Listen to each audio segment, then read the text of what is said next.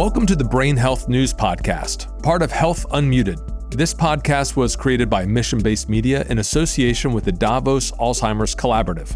In this episode, we feature a recording of a roundtable discussion that was hosted by the Davos Alzheimer's Collaborative at the World Economic Forum annual meeting on January 16, 2024. The event brought together prominent leaders in government, industry, academic, and global communities to share cutting edge strategies and innovations for accelerating brain health globally.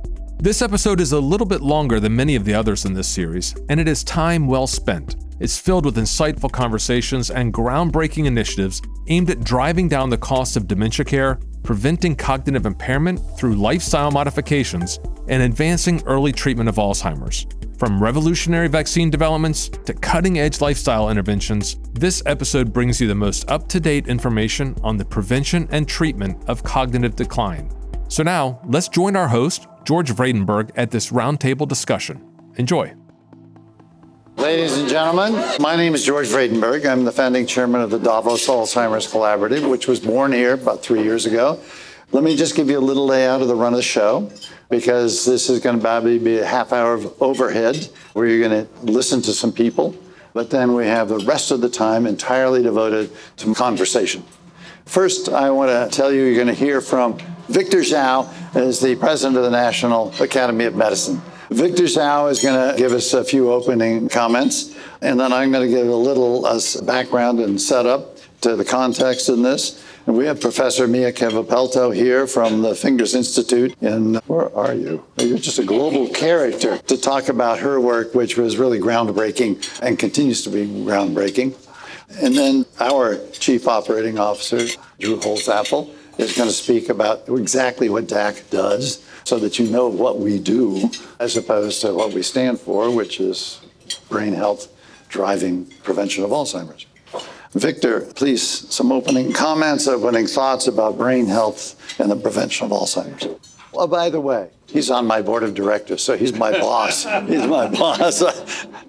Thank you. It's a great privilege to be here and to say what a wonderful initiative this is. I actually been following this since George launched it back in 2021. In fact, I was in some of the early meetings and watch his great ambition and his vision. It's really quite, to me, rewarding, and astounding to see where it is today. So I'm so glad that I'm serving on this board and, of course, being able to follow the many, many things he's doing. Very impressive indeed, and you're going to hear some more about this. So I'm just going to open up this meeting with just a few short remarks. First of all, of course, we're all here for the same reason. Mental health, brain health is so important. And we know that mental illness is a major disease burden globally. And in fact, the negative impact on human health and well being is significant. You're going to hear a lot more about this, particularly as it relates to Alzheimer's. It's a major area of unmet need. So, in this context, I think achieving brain health is an imperative for health. No question about this. And also, promoting brain health is being recognized as an economic imperative as well. Health imperative, economic imperative. You're going to hear a lot of data on this, certainly here in Davos, about economics. And certainly the number says the OECD estimates impaired brain health costs global economy up to $8.5 trillion a year. Lost productivity and so many other issues. And so the opportunity for economic growth is huge. But let's face it, I'm a health person.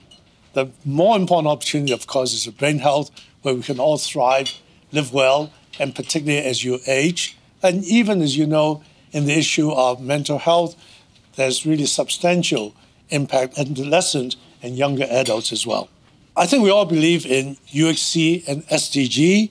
Universal health coverage is one of WHO's strategic pillars and a prerequisite for achieving SDG 3, which ensures lives and promoting well being for all ages, their target of 3.8.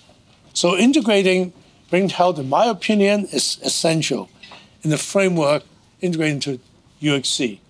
And so, because this will result in healthier individuals, healthier societies, and expand the potential for innovation and economic growth. So, of course, as I said, The most important thing to me is to enable better lives, better well being for all our citizens and our population. So I think there's no question why you're here today, because there's an urgent need for increasing global collaboration and strengthening global architecture to enable brain health. And I want to congratulate George for really taking this on and particularly focus on Alzheimer's, which is a major issue for our society and for many of us. So thank you very much.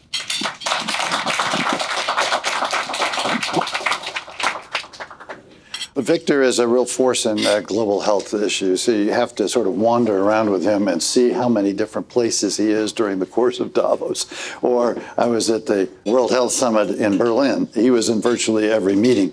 The World Health Summit focuses on infectious disease, and there's too little attention to the rising incidence prevalence of chronic diseases of aging and of Alzheimer's. So we're trying to set out here in Davos to begin the conversation about the importance and centrality of the brain, not just to suppression of disease, but also as an economic driver in this century. So this is going to be about brain health, but also about brain disease. So you'll hear both of those, but they are the yin and the yang. To the extent that you are healthier brain and a stronger brain and a more synaptic connected brain, the more your capacity to resist disease. So these are two interrelated ideas, but they are central to human health and to the economy. No question that we're all living longer. Fortunately, this is the good news. It's better than the alternative. And so I think this is good news for the world. It's good news because we can see how much of economic growth in the 20th century was driven by our increasing longevity. More people working more productively and driving economic growth. That continues. But we do not want the Greek myth of Tithonus, where basically he was given one question of Zeus. His one wish of Zeus was that he live forever. He forgot to ask to be healthy as long as he lived. And today we're beginning to focus on that, but rarely do you hear people talk about your brain span equaling your health span equaling your lifespan. Because who wants to have the last 10 years of your life living in some state of dementia where you, all the memories of your life are gone? Prevalent disease, huge. 50 million people around the world. But this disease starts 25 years or so before you get symptoms. So, this estimate of 50 million people diagnosed around the world needs to be multiplied by a factor of eight in order to get the total number of people actually experiencing this disease in its preclinical or pre-symptomatic state or symptomatic state. So we're talking 400 million plus people already in the world with this disease. And that's expected to triple by 2050. That's just an enormous number of people. So the estimate is 150 million people with diagnosed disease by 2050. That's over a billion people that will have this disease in its either pre-symptomatic form or symptomatic form by the middle of the century. The costs to the society, to individual families, to the suffering if any of you who have experienced this in your family know that the caregiver bears probably as much burden in terms of the disease uh, as the person with dementia. Turns out that caregivers have worse health outcomes. Turns out that caregivers die earlier than they would absent being caregiver. So caregiving, this, those numbers which I mentioned, which are already huge, have to be multiplied by another factor of two to get the real burden of disease. Now, I am in this game because my family has had three generations die of this disease. And so all of this is driven by the urgency that a patient feels or an individual feels who have experienced this disease. You will see on your chair the Alzheimer's Bill of Rights from my friend and colleague Jim Taylor, who heads an organization in the United States about one year old now, which it is governed by and made up primarily of people who actually have this disease and their caregivers. So that if you look at an organization that has the authenticity, of the authority to say this is important to us, he has articulated an Alzheimer's Family's Bill of Rights. 2023 was actually a pretty good year for us. We had the first disease modifying drug fully approved by the FDA and covered by Medicare. We still have issues with Medicare, but at least primarily covered. Now, this disease was identified in 1906. 2023 was the first time we have a disease modifying agent. It's been a while, folks. And for the patient community, this is really good news. With that said, this is, has a modest benefit. It reduces the rate of decline by maybe 25%, 27%. It has side effects, and it's expensive, and it's difficult to get on the drug because you have to be monitored for safety, and is suggested by the FDA monitored for your genetics. So this is tough. It's now been six months since this has been approved. In the United States, my guess is there are fewer than a thousand people who are actually on this drug. So this is a slow roll, guys, and it's never going to hit the rest of the world. Too expensive, too hard to get on, too limited a benefit, and too costly for the world. So the large, huge driver of our efforts at DAC is how do we get the costs down of detecting your risk for the disease, how do you get the cost down of getting diagnosed with the disease? And how do you get the cost down of actually getting a treatment that will slow or prevent the disease? And there are going to be drugs in the pipeline, and clearly we ought to be aiming for a vaccine, which you're going to hear about from Andrea Pfeifer today. I'll ask her a question about this. But there is in process now eight companies with vaccines in clinical development, with some major investments going on and in the same room are regulators and payers because they're saying, this is our problem. How do we approve a vaccine without you're basically having a 10 year trial to demonstrate that the vaccine's working in some people and not working in those people who don't take the vaccine? So we have regulators at the table wanting to try to solve the problem. But for them, is a real scientific issue to demonstrate the efficacy of the vaccines and importantly for the safety.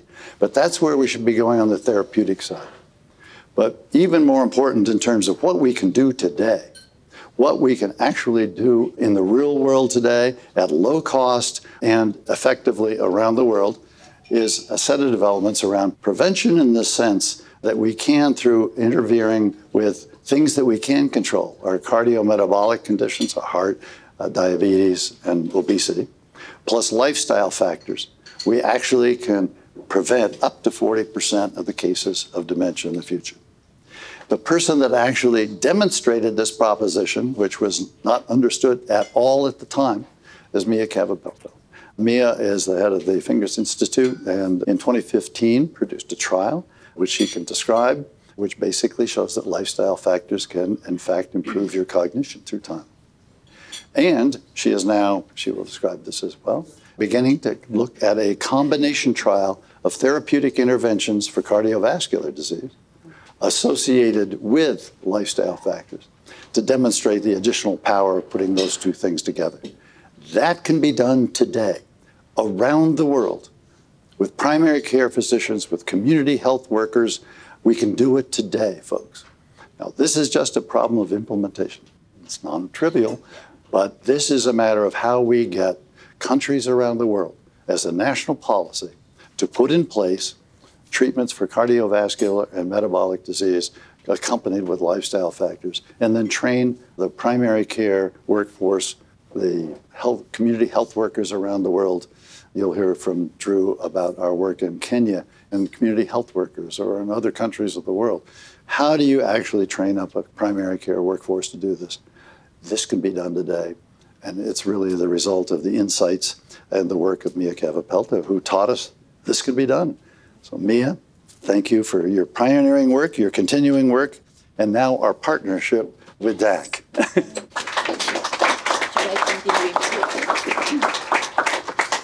Thank you so much, George. It's my great pleasure to be here and see so many of you here. I think we all share the vision that the brain health and prevention should be the priority. It's our future in the aging societies, in modern societies, and there is so much we can do already today.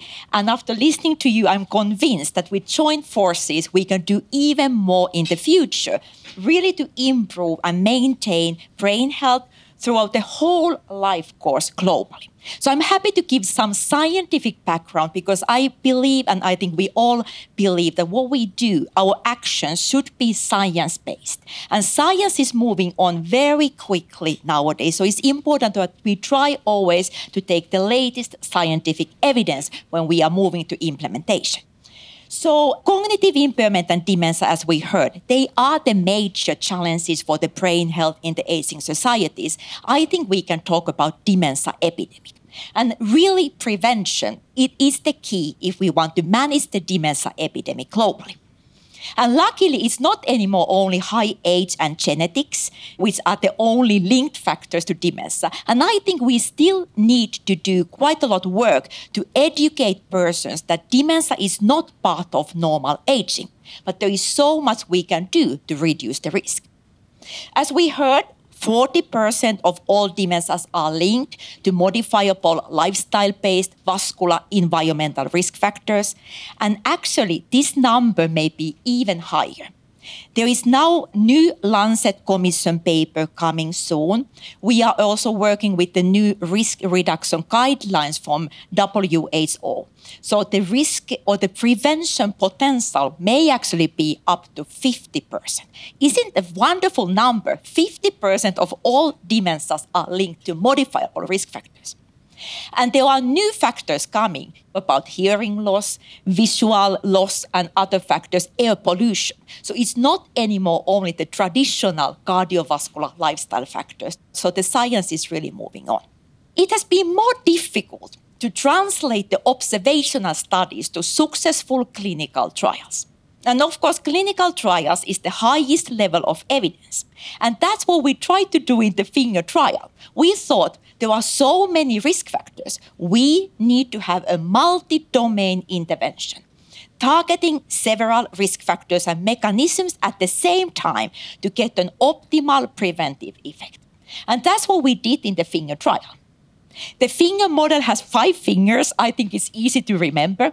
And we are learning all the time more and more about these five fingers. Healthy, balanced diet, so important for the brain health throughout the whole life course. Physical activity. I think that's one of the most powerful medicines we have for the brain health. Everything what is happening in the body and the brain when we are physical active. And you know, we are the heads down generation. You know how many hours we are sitting every day? Too many, nine to 10 hours, even small children. So, everything we can do to increase physical activity is surely important for the brain health. The third finger, cognitive stimulation, mental activities. We have learned so much about the brain plasticity.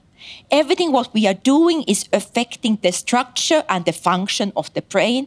And the brain plasticity is there throughout the whole life course.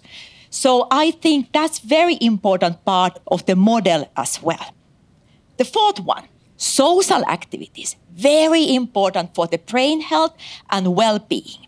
And part of the social activity is also relaxation, stress management, and sleep, important in our societies.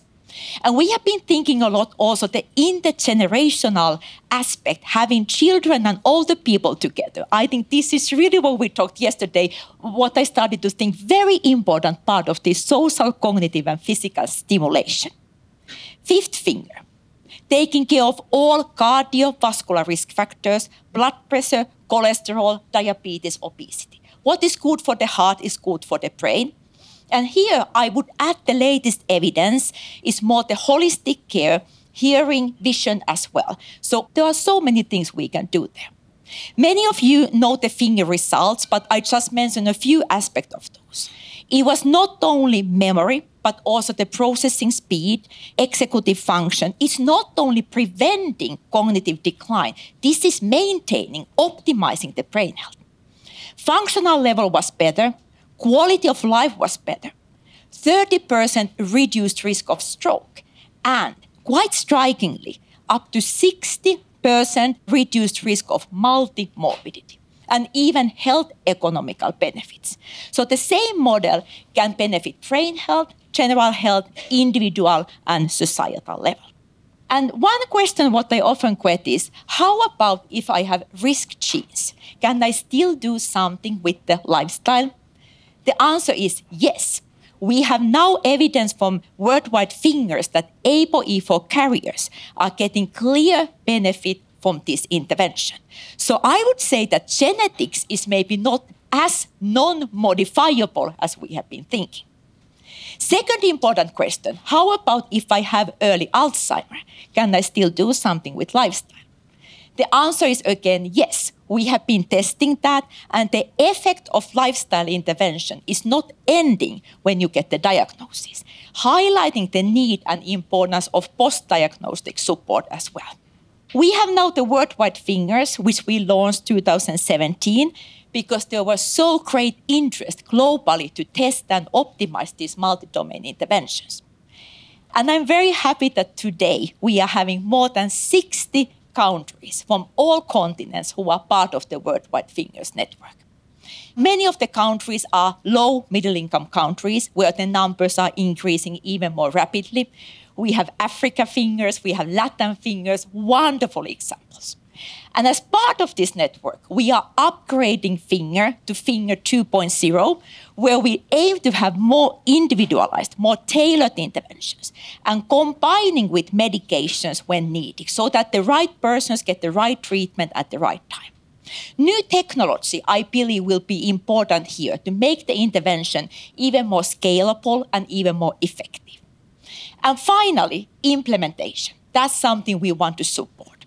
You know, it takes normally 15 to 20 years to implement the research findings.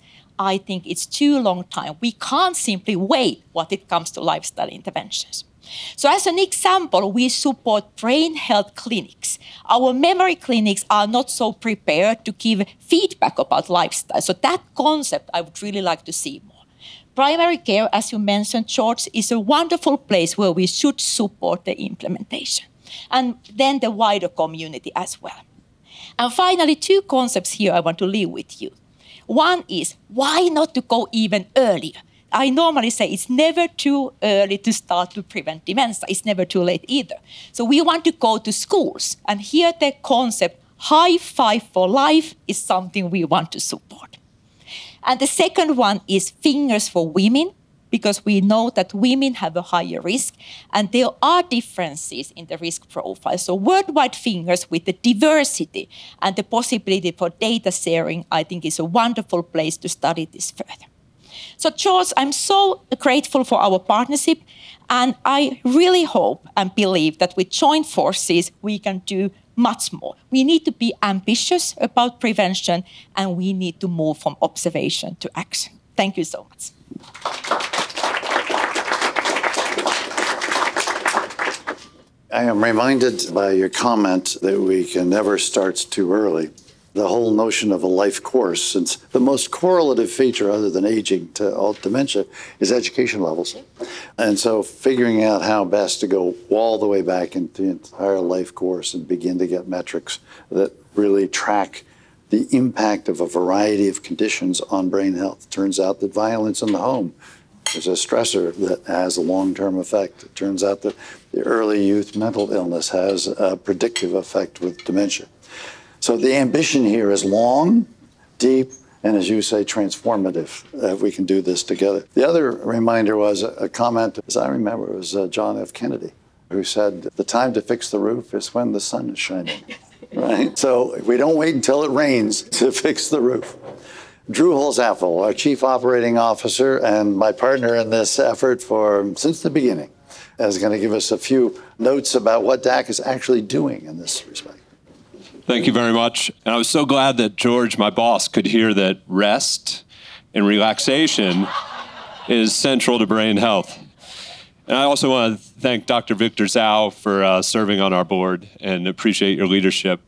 We're at the World Economic Forum annual meeting, so I'd be remiss if I also didn't thank Olivier Schwab, who's also on our board. And then also, we have two senior members from our team. Susan and Peter are here from DAC. We also have two of our funders here, Eli Lilly and Roche. They were in on this like almost from day one. So without your support, we couldn't be up here sharing with you what we're doing. What I'm going to do is talk through the three areas that we're focused on.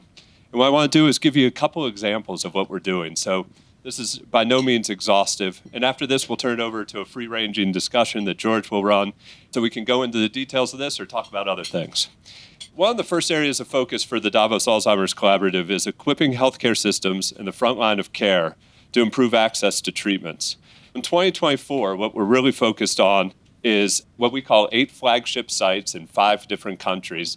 And we're working with those healthcare systems to improve the way we diagnose the disease. So we're trying to speed up the time from detection to diagnosis so that we can get care to the people who need it as fast as possible. We've heard that time is brain essentially in some of these earlier remarks. So that's a really important piece. And so what we build on as we build out this program this year is a foundation where we funded 19 programs in uh, 12 countries in 2023, where we've developed some insights on how you can speed up essentially this diagnostic funnel. So that's going to be an important program. It's going to be about $12 million that we put through eight different sites. So the second thing that we're focused on is creating a collaboration to scale Alzheimer's and brain health longitudinal and clinical trial research. I just want to give you a few examples of how we're thinking about this.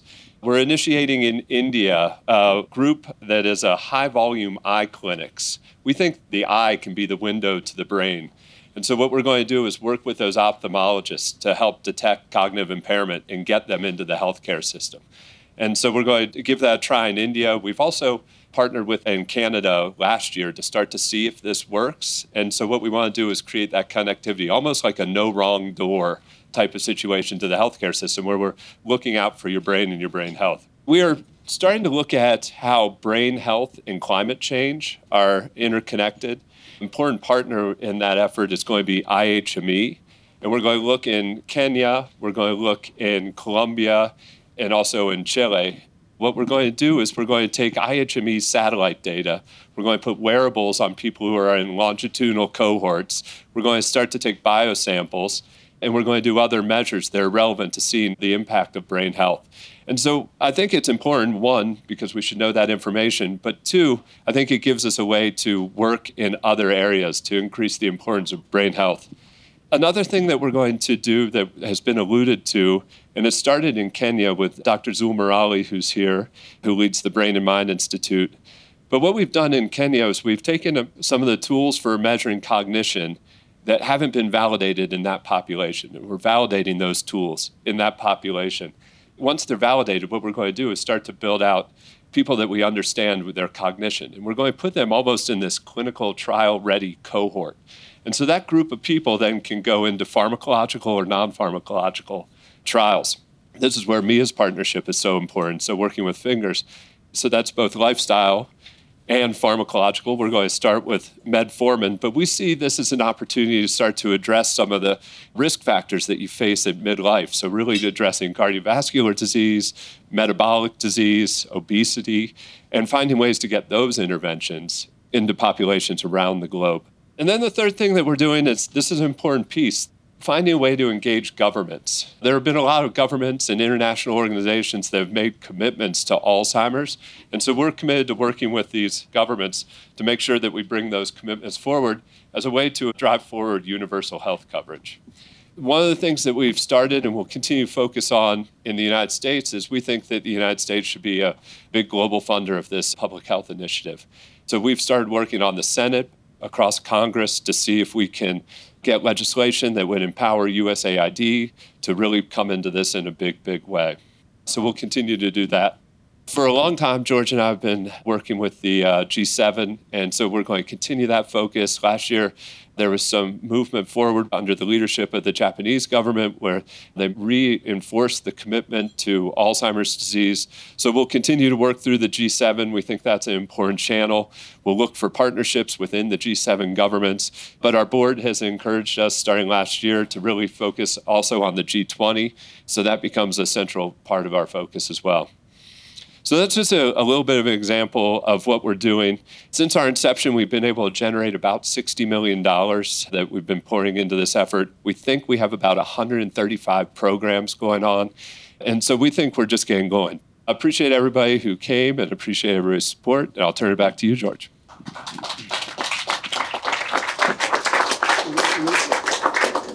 Just a little sampler.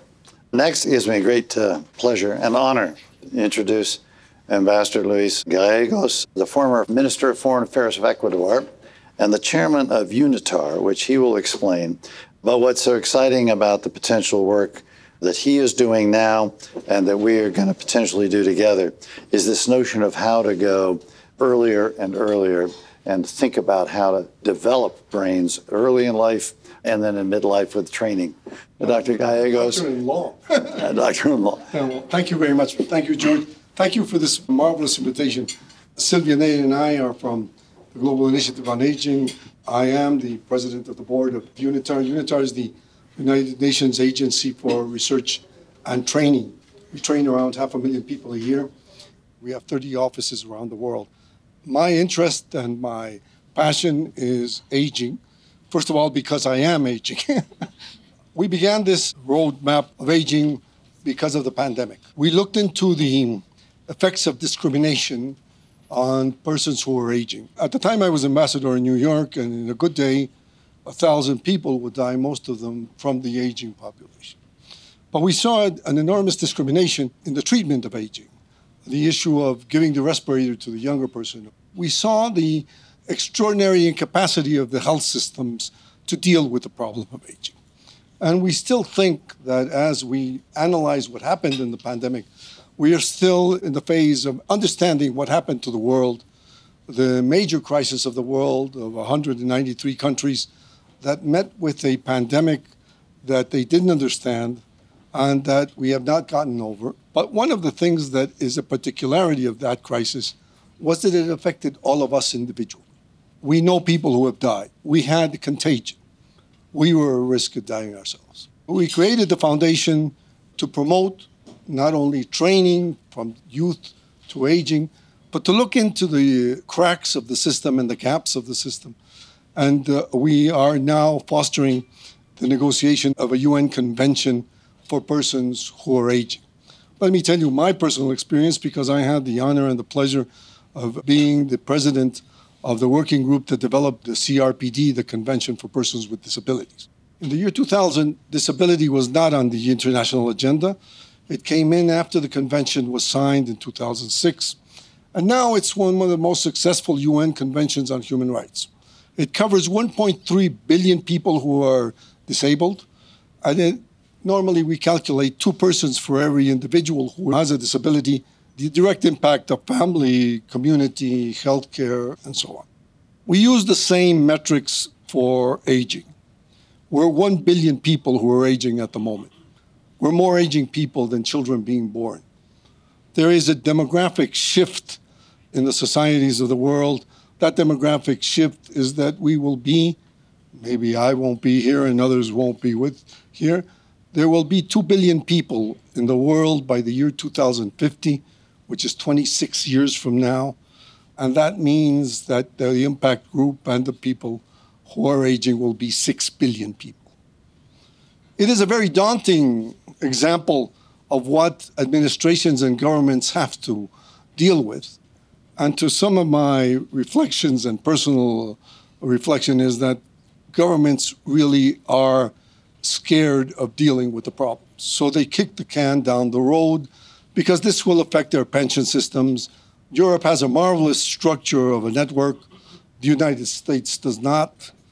And 80% of aging live in the global south, which does not have networks to support them. So we are in front of a change in the dynamics of the world that will make it complex to deal with health.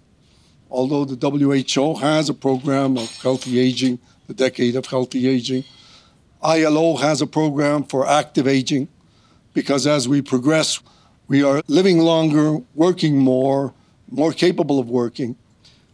But a person who is born today will probably be will reach 100 if he has the adequate lifestyle he requires, and maybe more. My participation here is to say that it is extremely important that we teach the world in this very intense learning curve that brain health is fundamental for the people who are aging. We must have a joint capacity of being able to lobby not only governments, medical institutions, academia, and others to understand the complexity of the phenomenon of this change in society we're living now and will be living in the near future. For our sons and daughters, for our grandchildren, if they are lucky, they will age. And we have to teach them since they're young that they have to have the capacity of dealing with this phenomenon of age. Where did we get the 65 years of age? There's a theory that we got it from Bismarck when he established the social security system in Germany in the 1800s.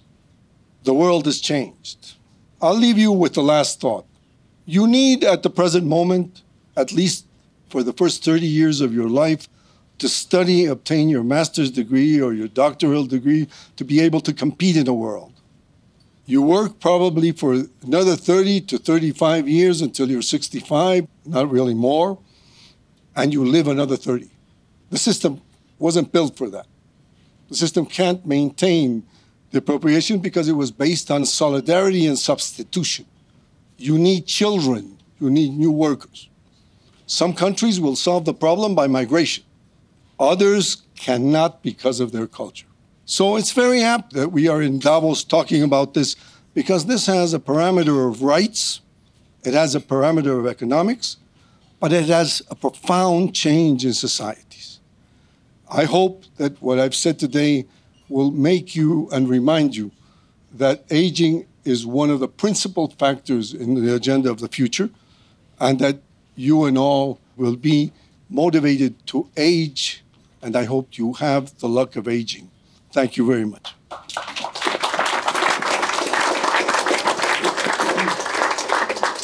So I'm going to throw out some questions, to a couple people, but we're going to start raising hands in a few minutes. But I want to talk to an expert in Alzheimer's, Dr. Doraiswamy, Murali Doraiswamy, to talk about what we have learned about the plasticity of the brain, the capacity of the brain to continue to build a capacity to both resist disease but also to work productively in society. And what have we learned? Dr. Doris Doraiswamy, for those who don't know, is from Duke. Now we stand up, I'll give you a mic, but as you were standing up and as I give you a mic, Dr. Doris Doraiswamy is from Duke and one of the most prominent KOL researchers in the Alzheimer's field in the world. Thank you for inviting me to speak in front of this distinguished panel. When we were all training, we learned a saying from neuroscience which says neurons that fire together wire together. The important thing is the brain is plastic throughout our lifetime. So, neuroplasticity is crucial for how babies learn because they use multiple senses. You bite on things, you feel it, you smell it, you throw it, see how it bounces. Engaging that kind of multisensory ability is what forms your brain's networks, and those networks are what are crucial for forming memories and experiences even late in adult life, neuroplasticity persists. You just have to stick with it for between 8 to 12 weeks. If you just try for a very short amount of time, then the neuroplasticity is lost. We've also learned of a number of electrical and chemical triggers that can enhance neuroplasticity in various rodent models. Those have not yet been applied to humans, but it's possible. So, by extension, there is a concept called cognitive reserve. Cognitive reserve can simply be thought of as how much excess networks have you built up in your brain over a lifetime of experience, education, your occupation, your social networks, etc. And that reserve capacity is what protects you from decline if you suffer from a neurodegenerative disease. So think of it as having excess cell phone towers. And the more cell phone towers you have, a couple get knocked out, you still have good signal. So it's very crucial for us to learn how to develop and monitor cognitive reserve. And through a combination of digital tools, sensors, we now have the ability with our smartphone to just assess each person's brain reserve and cognitive reserve. So that's going to also become very important. And by extension, I think in addition to all of the pharmacotherapies that pioneers are developing, we need to also develop ways that are non pharmacological, like was mentioned not just from the finger trial, one of the interventions that was used was cognitive remediation and cognitive training. Now, with digital tools such as smartphone app, it's possible to create a closed loop system where you could do cognitive self testing at home in the comfort and convenience of your home. You can also send those reports to your doctor, and it can also decide to train what parts of your cognitive abilities were below normal. And so that closed loop system has not been fully developed. There's a number of trials underway that suggest that cognitive remediation does help. It can improve memory. The question is can cognitive remediation combined with pharmacotherapy prove much more beneficial than cognitive therapy alone or pharmacotherapy alone? So that's the kind of combination treatments we need to work with. So I'm just going to stop here. So I think it's important for us to focus just beyond pharmacotherapy and look at other kinds of non pharmacological interventions. Thank you. So I'm going to now ask Andrea Pfeifer. Andrea Pfeifer is the CEO of a very prominent, one of the world's finest biotech firms. She's headquartered in Switzerland. And I'm going to ask her whether it's really true that we might be able to get an Alzheimer's vaccine. So, also, non prepared question and answer for that matter. Let me maybe just go back one step. Since years, I actually believed and worked on the fact that the earlier we treat, the less impact it has on the brain health. And the earlier we treat, the more we preserve patients' life, and obviously the benefit of having a healthy aging. Now, last year and this year, I was really impressed by the data which came out on two of the first therapies, which we are expecting to have one approved and we have one hopefully very soon, which clearly showed the earlier you go, and really early means very early, the more impact you have on people's health. And even the reported health benefit can be doubled if you go earlier. So we have now very solid data, and I'm super happy, and I congratulate some of the people here, like Eli Lilly and so on, showing that this is true, what actually I believe since quite some years. Now, having said this, we are working since uh, many years on a vaccine for Alzheimer. We uh, improved the uh, technology for a long time, which finally allows us to have very good response identical to the antibodies. But what is very important, it's safe. So we have not seen any side effects. And what is even more important is that it produces antibodies against the pathological forms which lead to the disease. So these things we have worked out. So now what are we missing? We are missing that we have a population where we can test these vaccines. And by the way, we have three vaccines in development. And for that, we need the collaboration with the governments. So, to have access to the registries, clinical registries, we need private public partnerships. That's why I'm so active with George and supporting him so well. And I think we need also like a funding agency, if I may say so, for rich countries and not so rich countries because I think our work is really linked to providing a vaccine, a preventive vaccine for the world. And really, I would be so happy if there would be a vaccine out to prevent Alzheimer in the world. And that's what we are working on. Now, to give you an update, we just have started the first prevention trial in Alzheimer together with our partner Johnson Johnson. So it will be a preclinical population, and we hope to report data on that very soon.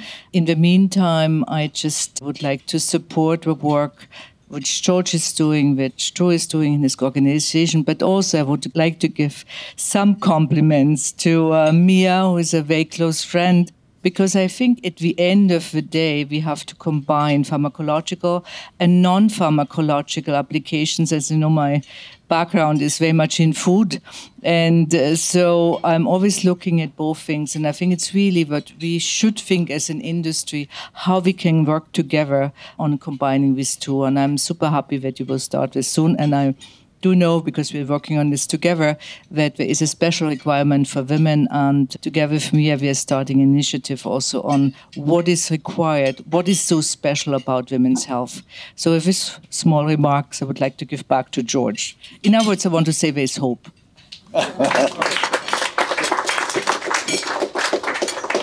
So, Andrea and I have informally committed to try and get an Alzheimer's vaccine on market by 2030 maybe ambitious because the trials here are going to have to be long, they'll be complicated, uh, they have to be large and representative around the world. So, constructing the mechanism by which we can both understand the science of the vaccine, the safety of it in large populations and highly diverse populations, so that the world can trust a vaccine. And of course, the language here is going to be important because some of the sponsors of these new approaches are calling it an active immunotherapy because of the reaction of the world to the word vaccine. There was a fair amount of resistance, as we learned at the Edelman conference this morning. The world thinks that we're trying to foist things on them. There's a lot of distrust in the world. Uh, if you say, here is the solution, take it, as if they weren't involved and they're not there and they don't trust anyone that comes with them and says that. So the word vaccine impliedly has a lot of promises in it as opposed to something that's a little more obscure like active immunotherapies. But the same result there. And so part of what we're doing is communications, understanding what is causing this distrust and thinking through the nomenclature we use. We've got some time here, to say the least, but in fact, that is one of the challenges here as to how it is that we can get the world to trust a vaccine if it hasn't been tested in their country. And in fact, as the government is saying, here it is, trust us, it's going to work. One more speaker, and then I open up to questions, and we'll come back to some my picked speakers. Zul, you didn't know you were going to speak either.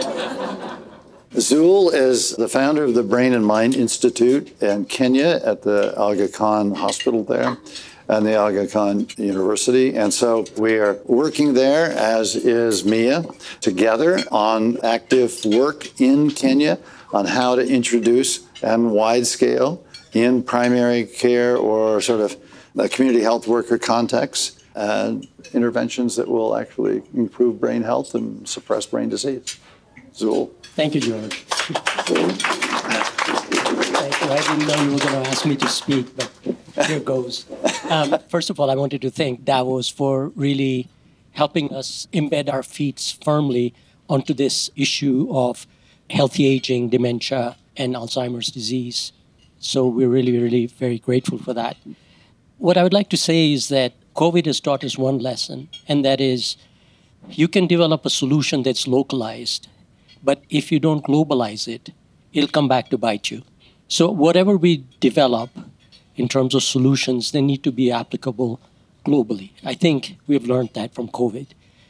And in Kenya, there are regions that are pretty poor, they are not easily accessible, and we are trying to change the model of care, working right from the community outwards. The interventions that we're developing, their infrastructure that we're developing, is right at the doorstep of the communities. We don't want to wait for them to come to the clinics when things get bad.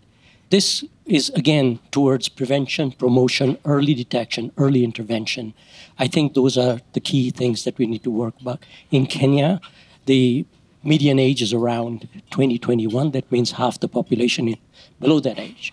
But we've learned today that really, if you want to do interventions, you need to start early. You don't wait till things get bad. So, and we want to work across the lifespan. So we want to have interventions that are specific for different ages across Kenya. So, with that, I think I won't say more, but really, we're very excited because it's a message of hope. I think that we've heard a lot of doom and gloom, but really, I think we're learning very quickly that things can be prevented, things can be detected, things can be treated. And like if we need to have a very robust tests and interventions very early on, and that will really help us solve the problems on the long term. So with that, I'd say thank you and also wanted to recognize Miia's work. So we are also working in partnership with Prevention Promotion with Fingers. And so we're trying everything we can in Africa. We have a nice, solid cohort of about 100,000 that is going to be clinical trial ready. Thank you.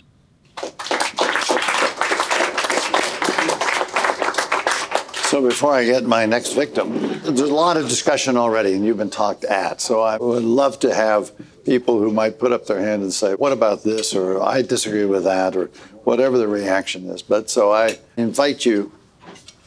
Yes, sir. Yes. Thank you for the lovely discussion. My name is Joshua Haynes, American from Accent. I live in Berlin, Germany, where I run a mental health and brain health investment impact fund. So we're looking at investing in early stage companies, non pharmacological, to really how do we catalyze mental wellness, not only focused on illness, but flourishing and the social determinants of mental health. We are seeing incredible innovations where those who have been successful in academia or the private sector who have been startup founders successful before coming together because of their own lived experience or their family's lived experience to creating solutions. Dementia, looking at Alzheimer's, of course, ADHD, a lot of neurodiversity. My question is how can a community like this help to also foster that innovation that we need? We know the time to market on many of these trials, the vaccines take eons. We don't have that time, and there are a number of other options using technology or not. And so, how do we come together and look at, again, fostering this innovation ecosystem? Thank you. What we're finding is the importance of a large array of early detection techniques and understanding how best to move rapidly towards either a brain health intervention a la Miia Kivipelto or a therapeutic intervention. So I think what you're doing is incredibly important. Figuring out how to take what you're doing and investing in and then causing it to scale, to try it in a place, to test it out, but to validate it in a way that's extensible and broadly applicable across Germany or across much broader geographic areas, I think is critical. Hi, my name is Sylvia Nera. I'm from the Global Initiative on Aging, the vice chair with the wonderful leader, Ambassador Gallegos, which is also the chairman of UNITAR.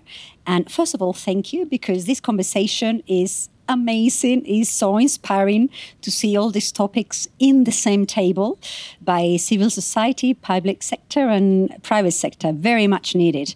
And actually, I wanted to mention two things. One is to bring a little bit of a reality of the change of narrative that we live in right now, to follow up from Ambassador Gallegos, because he leads to this conversation. Because the world wasn't thought to live beyond 65 years old, and now we're 100. What are we going to do about it?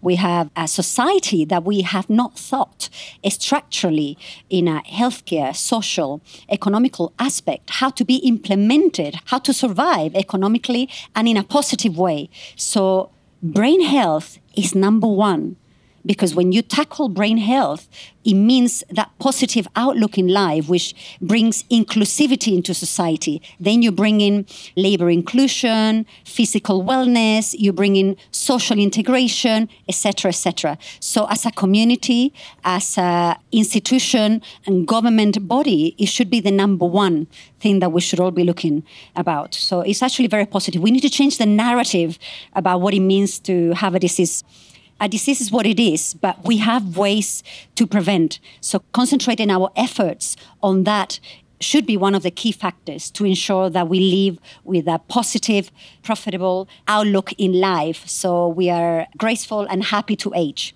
So following your point, which I didn't get your name, Joshua's.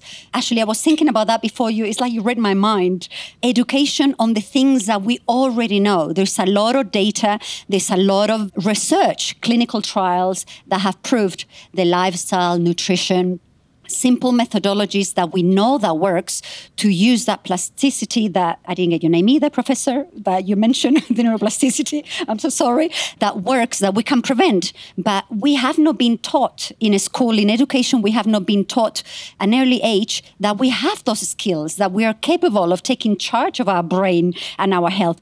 We have a lot more to do and empowerment to do within our health that we've been told. We thought initially when the genetic research worldwide came out in the world, we thought that we were all a product of our genes. And we have realized that we have as many genes as a butterfly, which is ironic. So, what it means is that we are product of our epigenetics. And what that means is our product of our lifestyle of our environment, how we understand our interpretation of what happens to us activates or doesn't activate what we are more prone or not to be. So we can be empowered. Again, brain health. How do we do that? We educate from the beginning. Now that we have this amazing group of individuals here, let's come up with a solution how we support this DAC initiative to an extra layer of education to start now, no wait for the trials. Implement now with education with the things that we already know. Implement with the education to make sure that we're reinforcing the seniors, we're reinforcing the whole population. Bring awareness awareness campaigns, educate. The people doesn't know. People doesn't know that we have a, a way of empowering your brain and that will have a direct impact on you, who you are as an individual for the longevity of your life. So let's do something about it. You have the funds, we have the knowledge, let's get something going.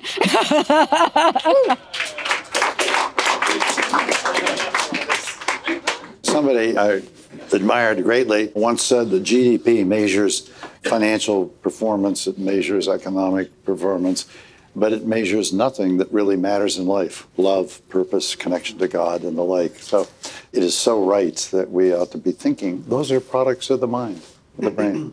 I think Antonella was next, founder of the Women's Brain Project and a great champion for women's health. Actually, I wanted to respond to Joshua. What do we need to bring innovation to patients? And this goes with a story. I belong to the team of scientists who have developed aducanumab, the first disease modifying treatment that was approved in the United States. This molecule has been developed in Switzerland, not far away from where we are having this wonderful lunch, but nevertheless, European patients and Swiss patients can't access this drug. Now, we can debate whether the drug works, doesn't work, can work better. We should start maybe earlier with the treatment. This is to real world evidences and medicine to determine. But the real fact is that we invest in Europe our private money as citizens contributing to taxation, but also the one of you know, investors and public funds into great research that get benefited elsewhere. So, as a European, this is a topic that is very dear to me. I worked as a regulator as well, and uh, it was a painful exercise to see that brilliant science that getting supported by, as I said, European funding, it's not serving the patients in Europe. And it's about years of delay. And now we know that time is brain. So for me to have a dear one that maybe has a early diagnosis of Alzheimer, and aducanumab was approved already two years and a half ago, to a point where I could do something, but I can't access the drug because it's not available in my territory. And by the way, my scientists have developed it. That's the paradox of things. So we have to act on our mindset as European to be more prone to risks we have to talk about pricing of drugs because, of course, for drug developers, there is a true benefit to bring a drug into the United States because pricing it is more rewarding. It is a much higher price, which there is a direct interest to bring a drug first in that market than elsewhere. And finally, it's the mindset, as I said, the ability to be able to take a risk of uh, having a drug that maybe is not wonderfully characterized yet, but still might have a huge impact on our well-being, life long, and I think that Europeans have a lot to do, and regulation should be slightly lifted. And I think we're getting worse and worse. GDPR is going to mess it up. So think about it and let's do something about it. And about the Women's Brain Project, I want to conclude just saying one word. You have to allow me that, George. It is my third child. I have two kids. That's my third one. The Women's Brain Project started in 2017. We were the first organization worldwide to say Alzheimer's female. Roger Nitsch, my mentor, the one who developed aducanumab, he said, Antonella, what are you doing? Is it really true? I said, George, that's what data says. Um, George, sorry, uh, Roger, this is what data says. and at the end, when I met Roger just last year in a congress, he said, Antonella, you were right. It's not only about the number, the prevalence, but it is about the trajectory of the disease, how fast women decline with Alzheimer's compared to men. It is how the women respond to the treatment. And that's a very delicate topic that we do not like to really debate, especially it's a difficult one. But what we know from aducanumab, lecanemab, and gantenerumab is that there is a trend that shows that women do not respond to treatment. Now, this is a huge elephant in the room. It's a Pandora box. We need to understand, nevertheless, the reason why. We need to generate the science that explain us why it's this the case and why women maybe need to be considered much more in clinical development and diagnostic, not to talk about the misdiagnosis of women across the board, because brain health it is really female it's about Alzheimer, mm-hmm. depression, anxiety, migraine, multiple sclerosis. You name it, you have it. So, longevity as well, women live longer. And I conclude quoting data from the OECD. They just informed us that those countries who provided data to the OECD have the tendency to have, of course, the confirmation, as we know, that more women have Alzheimer. But sadly, we know that more women are institutionalized as compared to men, meaning living in a elderly home or in a nursery home. And surprise, surprise, which for me as a psychiatrist, it's a shame, women receive a higher prescription of antipsychotic. An antipsychotic, this is worldwide, huh? all the OECD data provided. An antipsychotic are a proxy indicator of poor standard of care. With this, I leave you. Thank you. And a question or comment over here? Hi, I'm Dr. Noemi Lepertel, and I started my career in research for apoptosis in neural cells for cancer at Columbia. And now I run the Institute for Global Flourishing. So, what I found after working in pediatric oncology and these other divisions in neurology is that a lot of the problems that we see originate in the workplace. And so it's both an area of challenge. We spend most of our working lives there and also an area of opportunity. So my research is on workforce flourishing and the different levers for brain health and sustainability from a workforce perspective and longevity. And at the Harvard Human Flourishing Program, we have a big study. It's the Global Flourishing Study and it aims to be the largest study on the world's flourishing, looking at mental health, physical health, and a number of different proxies from childhood predictors all the way across the lifespan. And so that's underway with Gallup and Baylor University and Harvard. And the call to action that I wanted to put forward was really for leaders in the room who are working in organizations. What can we do and how can we join forces to seize the opportunity to really work on the workforce to upskill people to understand the role of their brain health and how it impacts not only organizations, society, the economy, but the future of our society. And so in April, I'm hosting through this working group on the economics of well being and global flourishing at Harvard a summit. And I'd love to invite you to partner and invite you all if you'd like to come and contribute your leadership so that we can continue the conversation after Davos. So thank you and hope to meet you. We will have someone at your summit. We have a business collaboration for brain health that has a number of companies involved, including Eli Lilly, but a number, AARP and others. We'd very much uh, like to participate, so we'll do that. We have a question here. Hi, I'm Mikkel Epperly, and I work at Roche in a role focused on brain health and women's health. And I wanted to build on Sylvia's inspiring plea to work together. And actually, a number of people have reiterated this by just sharing a bit about Roche's priorities and saying that we know we can't go it alone. We really need to partner with organizations like you all. So if any of these things resonate with you, please reach out to me.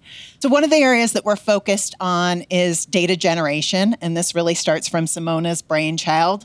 And what are the gaps in information that we need for prioritization and funding of brain health? I'll get back to that in a moment. The second area is awareness and education for the public, for clinicians, and frankly, in our internal organization as well. And then the third area where DAC's really taken a leadership role is health system optimization. Everything in order to optimally deliver care. That can be policy setting, clinical guideline development, tests of medical practice change, and we really need external partnerships to make those effective. I wanted to get back really quickly to the data generation because it pulled some of the data that we've been generating in partnership with IHME and thought it would be helpful to share a statistic related to Alzheimer's, considering DAC is our convener here. You may already know this, but if you look at just Switzerland over the past 20 years, for disease burden of brain health disorders. Alzheimer's is ranked number two with 14% of the total disability adjusted life years. But if you look at burden in a different way, by direct spending, Alzheimer's jumps up to number one by far, with 38% of direct spending associated with Alzheimer's. And yet, if you look at a different measure, lost income, Alzheimer's drops down to rank number 13, with 2.5% of lost income, not surprisingly because of the age force that Alzheimer's impacts. But I say all this because depending on your agenda, you can find any data point to make your case. I think the strength in our message is going to be us speaking with the same data, the same definitions. And I ask us all, how will we measure and quantify brain health moving forward? And here next. Ian Hickey, I'm a psychiatrist and co director of the Brain and Mind Centre, so it's the same name, at the University of Sydney. Pleasure talking with George and others yesterday. I want to take up your concept about vaccines. This is one we've addressed in the mental health field more generally. I've started to use the terminology of social vaccines, which include a whole range of strategies of the things that you do. So, to build on the strength of vaccines, people understand vaccines prevent things. And many of us, of course, are the beneficiaries of childhood vaccines for polio and many other diseases, which is sort of lost at the moment, but people kind of understand that.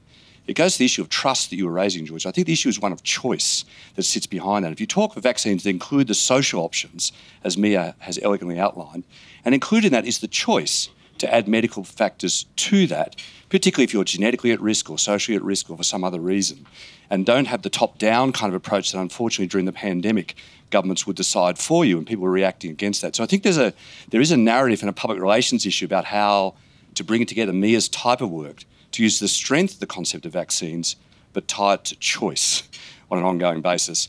I think the second thing relates to the terminology of this brain capital. We have a forum tomorrow at the Hard Rock Hotel. We've been talking about mental wealth. It's something you build across the whole time. It's not just the individual brains adding up to brain capability, it's also the social cohesion, the collective to make decisions. And we're developing metrics of that. So having metrics of measuring not just the individual capability, which I think Merali actually elegantly set out, we now have the technologies for that through smartphones, through other devices to do that.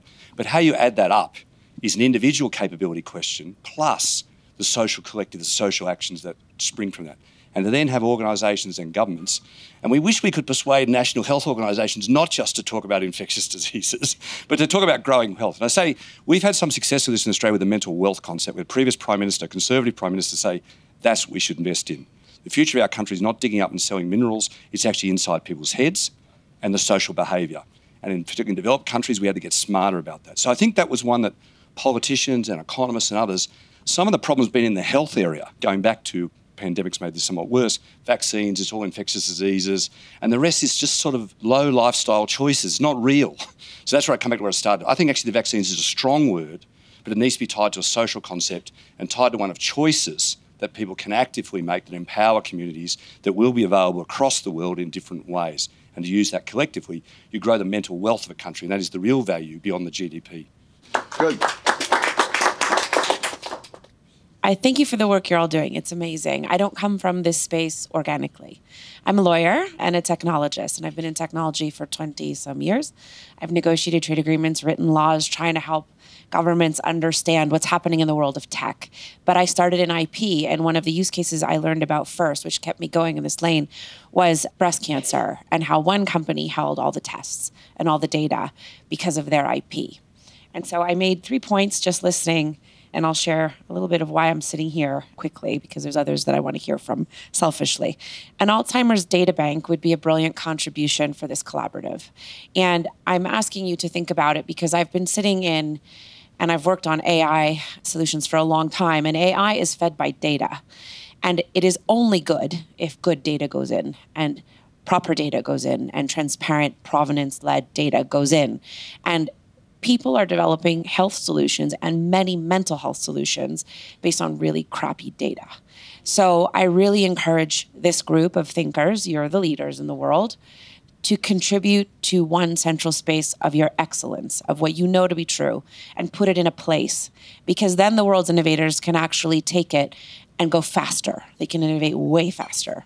So that's my first contribution. My second contribution is what I've spent 13 years testing. It was this idea of what could we do in our world as it's interrupted by technology chronically and designed to interrupt us to bring us back together. Because when I started looking at my family, who's we've gone through Alzheimer's, many generations of it, I thought, okay, it got worse when people were alone. That was my observation. The more alone, the worse it got. The more traumatic response came, the more people didn't know how to react to it. It lacked empathy in treatment and so on. It's not a nice thing to watch. But when you look at stuff about blue zones, I don't know if some of you have studied the blue zones. Okay, community. It's kind of a trend, right? Inclusion. And what brings people together is really simple it's kindness. It's doing things in the community together. And so I started an innovative experiment, we'll call it that, 13 years ago called Kind Village. And it was actually an economic modeling based off Michael Porter Mark Kramer's shared value model. And I thought, what could we do to get businesses not giving cash? They give cash, yes, we want that, we like cash, but getting everybody in their company out in the community, thinking about in kind philanthropy, because it has a bottom line calculable metric and it's in law. And how could we get everybody feeling valuable to their contribution that they're making personally in a corporate environment? And how could we just exponentially test this out? And we tested it out on hunger, we tested it out on poverty, and we're now testing it out, which is my third point, in Ukraine, in high conflict acute stress zones. And so we're partnered with a hospital in Ukraine who uh, is built by Ukrainian. He's resilience is outstanding and really something to see. The hospital is called Superhuman Center, and his response to getting the government to drop a number of bombs on his house because there were missiles being launched from his backyard at Kiev was to build this hospital to treat veterans immediately, to amputate them. It's called Superhuman Center for those that don't know. We're engaged with it. And now we're working on a program which involves 15 different executives and their institutions and their experts, uh, so psychologists, psychiatrists, developing, uh, I believe it's one of the first mental health protocols that is going to be delivered in modules digitally to the hospitals in Ukraine, developed with them, and then creating a coaching community, mental health coaching community, and then it will be scaled around the world. And it's being done 95% within kind. So you can't call money the barrier to progress. It's not. And the will is huge and the need is huge. So if anybody wants to learn more about anything I said, I'd be happy to chat about it. But thank you very, very much for having me today, George, and for this great initiative. Great, great timing. In a number of communities around the world, there are grandma's benches where basically grandmothers go, sit, and people are invited to come and just have conversation. And it proves to be at some level of psychiatric benefit, clinical benefit, a very powerful idea. So what you're doing is great. Me and I totally agree on your notion of a common data set. Both of us independently committed, and now we're jointly committed to putting it in something called the Alzheimer's Disease Data Initiative, which basically has been done by the Gates Venture. So that's where we're going with that idea. But it's a, exactly right. Jim Taylor. Jim Taylor is the chair and president of Voices of Alzheimer's. I'm the voice of the patient. My wife was diagnosed 12 years ago, was recently institutionalized. It's the first time I've traveled without her. What's most important for me to say is thank you for every patient, every caregiver, and all those of us who don't know that we're going to be patients or caregivers, thank you. Because it's so important what you're doing. It's vital to us, and you don't hear it often enough. We don't take the time to thank you. But we really know that our lives and our children's lives are dependent on what you're doing. My wife is a double four, so we know that our son is highly likely to develop this disease. He's 45. Joshua said we don't have eons. 2040 may be, 2030 may be aggressive for a vaccine, but not in my eyes. So, one of the things I look at is how do we get from the microscope to the infusion? I'm afraid there are a couple of points that are critical that we're not looking at sufficiently. All the testing we've talked about here today can only be used in patients when it's been validated in heterogeneous clinical trials. Less than 1% of people in the United States participate in clinical trials Alzheimer's. Cancer is 6 to 8, but cancer has many, many proven solutions, alternatives. We have very few, if any one of the things we must do if we're going to bring any of these therapeutics to market is look at increasing the participation rates in clinical trials. And I hope you will help us do that because we can't just stay in our silos. We have to look at cross silo challenges. The other problem I'm really concerned about is now that we have therapies, it's estimated in the United States that we will have soon a three or four year wait to see a neurologist or a specialist who can prescribe. So it's an oxymoron to have an early stage treatment if I can't get it for three or four years. That's not an incentive to get diagnosed. So, one of the things we must do, and that DAC is helping with, is find out how we train, how we support, and how we incent by changing our reimbursement structure general practitioners, not just in the United States, but across the world, because you won't be able to do it in Kenya, you won't be able to do it in Europe or in Asia unless we train our general practitioners more in their universities, but also now we must learn what it is we have to do to educate them. So I hope you all gain an appreciation for that concern. We all have many concerns, but it's one that, from a patient point of view, is very important to us in getting treatment. Thank you.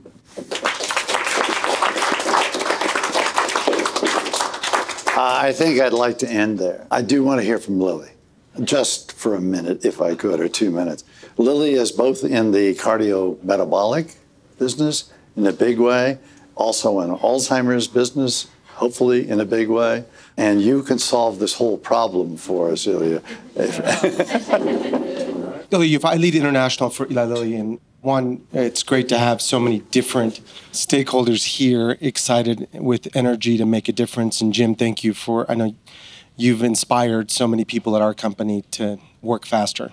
I think one of the things that maybe I would comment on is that we can't lose this time and milestone where it's taken too long to have some therapies that will have, I think, access to many people across the globe. That's our mission.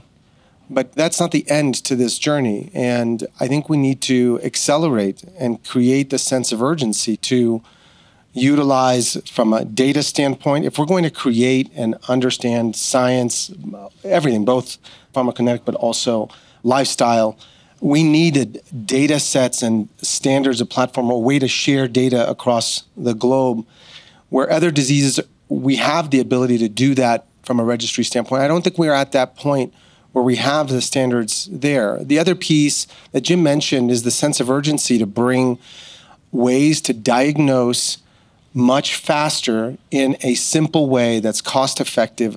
And I think that science is moving quickly, but we need to help push that forward from a regulatory standpoint across the board because without it, there will be, from a capacity standpoint, the ability to, not just from an education standpoint, but the tools necessary it will be difficult to make a change. And then maybe the third, which is what we all can do in different seats, different hats that we wear, is to have a collective, to have the sense of urgency for governments to act, to have funding for the ecosystem that needs to build out, not just the treatments, but it's not just the treatment. It has to be the full ecosystem. And as I travel around to different markets, it's amazing to see the variability in how brain health is actually structured. And some have good centers of excellence,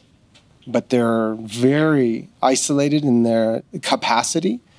And some it's very dispersed. And I think we have an opportunity here to change that and change the rhythm and the momentum of what is yet to come.